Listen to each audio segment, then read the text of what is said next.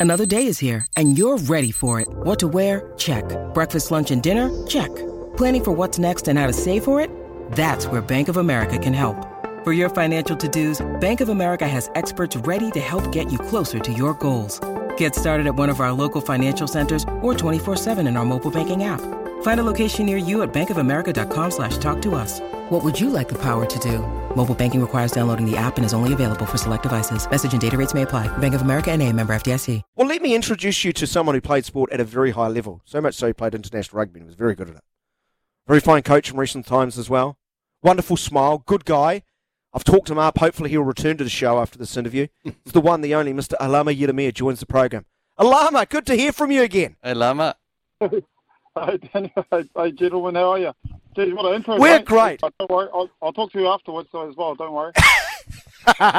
You must have something over him, Alama, because uh, yeah, his Oh. intros, uh, sometimes, well, generally his intros to me are, are pretty, I guess, negative and derogatory. That was a very uh, uh, enlightening one. well, the difference is I like Alama. Always have. Alama's always good to me. Always been good to me over the years, even when you've asked him tough questions. Tends to answer them. always. Exactly. Hey, Lama, I'm not even sure if last night you switched on the Chiefs Reds game uh, because I'm not sure many of us expected much of a contest, right? Like I, I, I'm, I'm blown away by the Reds winning their first game in New Zealand in ten years. That's an amazing story, but also to stop the Chiefs, man alive! No, surely no one saw this coming. Yeah, I, I was um I was watching. it. I was out for dinner and just watching it up on the screen there for a while. But it, yeah, the the ending obviously was was massive. I I, I agree. I just thought um just the intensity of the Reds and and challenging the breakdown and just yeah, I just thought even the finish as well. It was just awesome. It was awesome. Uh, isn't it great for the competition, though, gentlemen? I mean, Yeah. it's, it's just Really it's just one of those things that uh, a little bit like the the Moana game last week against the Blues. You know, you, you have these games and the draw and all that sort of stuff. So it just, you know, it, it's the, the competition needs these types of games, and I just think that was uh, quite timely. Hey, Alama, uh, Brad Thorne obviously going to be leaving the Reds, but rating him as a coach, like, does a coach have any, um, I guess, slant on a game like that? Can you attribute a win like that to Brad Thorne?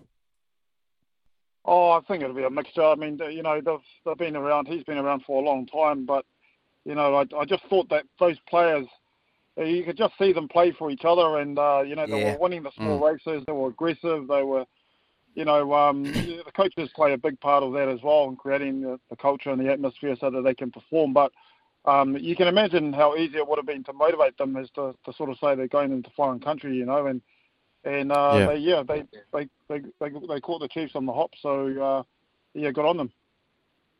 A, lot of us will remember Brad Thorne, the player. You know, tough, uncompromising, incredible career, but you know, very spiritual man. Uh, you know, there's real depth to him. Real, real.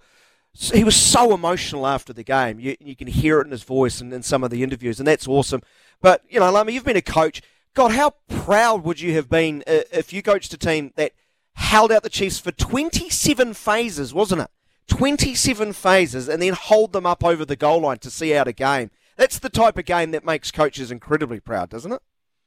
Yeah, it does. It does. And and once again, you know, we've all been used to the fact that uh, once an opposition attacking team is, is in their half, oh, sorry, once the attacking team is in the half, you're sort of waiting for that uh, advantage um, coming from the referee. But that's how that's how awesome that defensive effort was because they stayed disciplined all the way up until they actually just held up over the over the goal line. So I just thought it was really impressive, and um, you know that that just added to the whole suspense of it at the end. So uh, good on them. Discipline wise, obviously they uh, they talked about that, and they, they yeah obviously they got the result.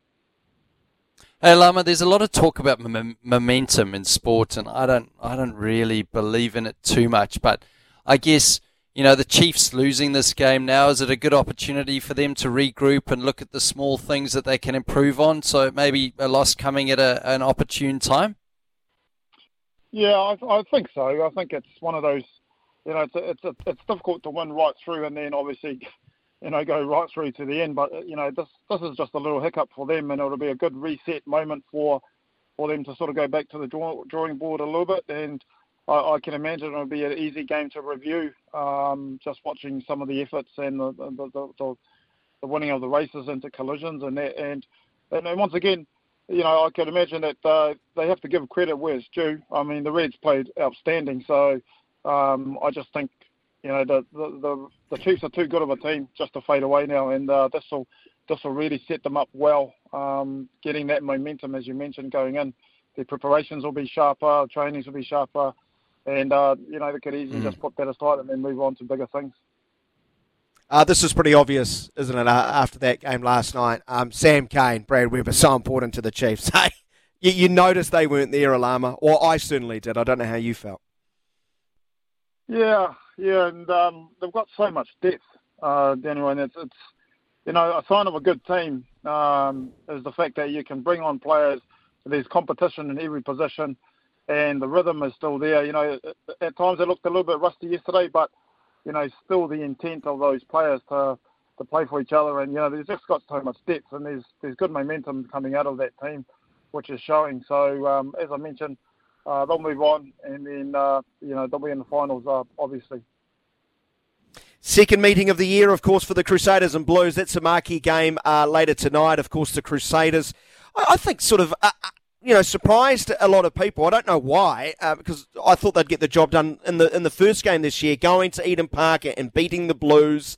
Um, of course, they just have a big game temperament. But overall, in 2023, I, am still waiting for the Crusaders to hit top gear. Uh, is that a fair assessment, Alama? Uh, well, they hit top gear with the first time they met here at Eden Park, and I thought that was one of the most outstanding games of the season, really.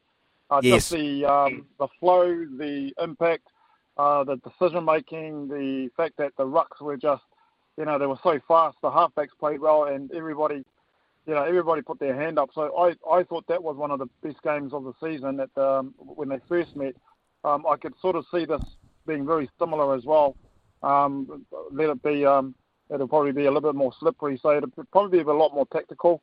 And it's interesting looking at the two the two sides, and especially the backlines you know, the ability of each backline to, to utilise their kicking game, and then also obviously their power wingers. Um, you know, Dan McLeod and Leicester uh, Fainga'anuku versus uh, obviously Mark Telea and Caleb. You know, and you got Zarn at the back there who's got a big uh, left left boot.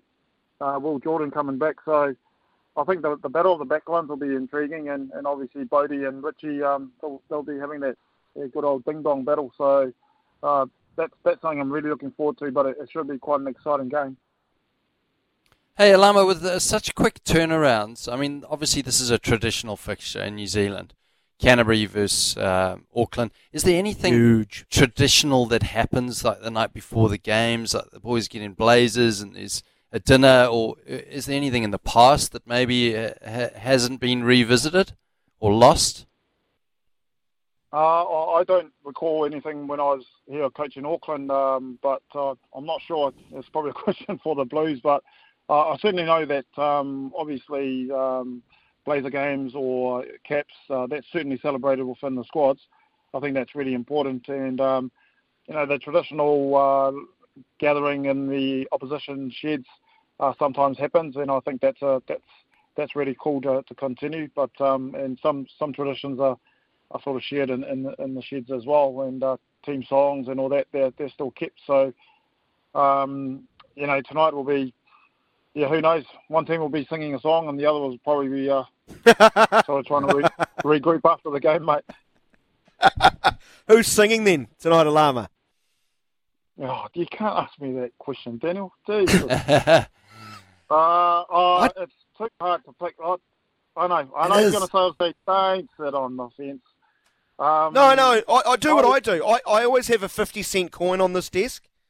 uh, for games that I'm not really sure about. So I go heads for the Blues, tails for the Crusaders. The Blues win tonight. It's a head. There you go. Yeah. Yeah, I've made this made my prediction. Very scientific, Alama. The Blues to win it. Yeah, it's brave to say that. I uh, I'm hoping that the Blues win, but uh, I just know the Crusaders down uh, in Crusader country.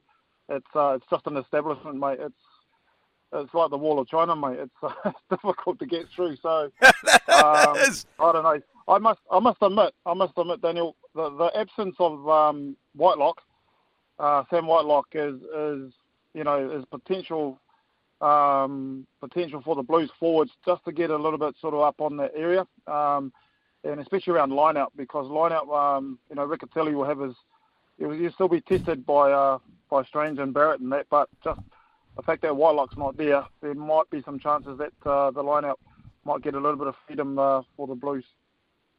Of course, uh, it's the Hurricanes up against Moana Pasifika. Next up, 4:35. Moana Pasifika is so close to scalping uh, the Blues last weekend. Of course, uh, beat the Hurricanes last year. The Hurricanes have named a very strong side. They're going to look like do some All Black rest in, in the following game. So uh, that's a really interesting one. The the Waratahs up against the Rebels also uh, later tonight after the Crusaders Blues, and then it's the Brumbies up against the Highlanders tomorrow afternoon. Alama, we're, quite proud of ourselves uh, here at SENZ. this week. We secured rights to uh, the Rugby World Cup 2023. We can't wait to bring New Zealand. Uh, the colour vibrancy of uh, of a World Cup, full coverage, you know, exclusive interviews, and all of that. What about for you? Um, you, you're fondest memories of Rugby World Cups? I'm sure you've also got some painful uh, memories of Rugby World Cups. Uh, but what sticks out when I ask, you know, Alama Ieremia's first memory of a, of a Rugby World Cup? What is it?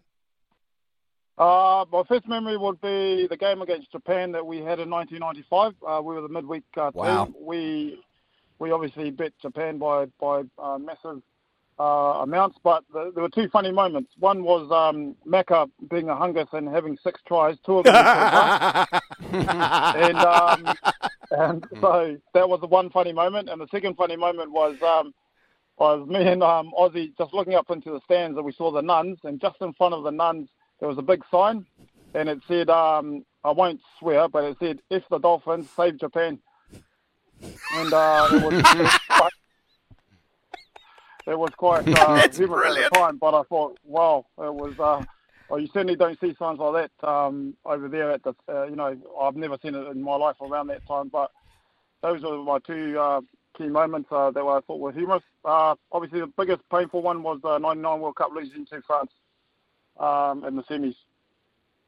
Yeah, absolutely. Although you got to see Jonah up close and personal in '99 throwing Englishmen and Frenchmen to a side, that, that was a sight to behold, wasn't it?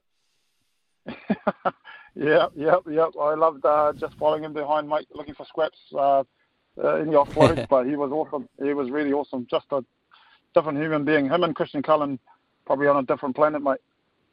Yeah, completely agree. Hard to believe he's still not around, eh? Yesterday would have been his birthday. Yesterday was his birthday. Yesterday was his birthday. Uh, Jonah, that is, of course. Incredible stuff. Hey, Alama, thank you so much for dropping by. Really do appreciate it. Thanks for taking the time, and hopefully we can do it again real soon. Take it easy. Thanks a lot, Lama. Thank you. It was a pleasure. Uh, cheers.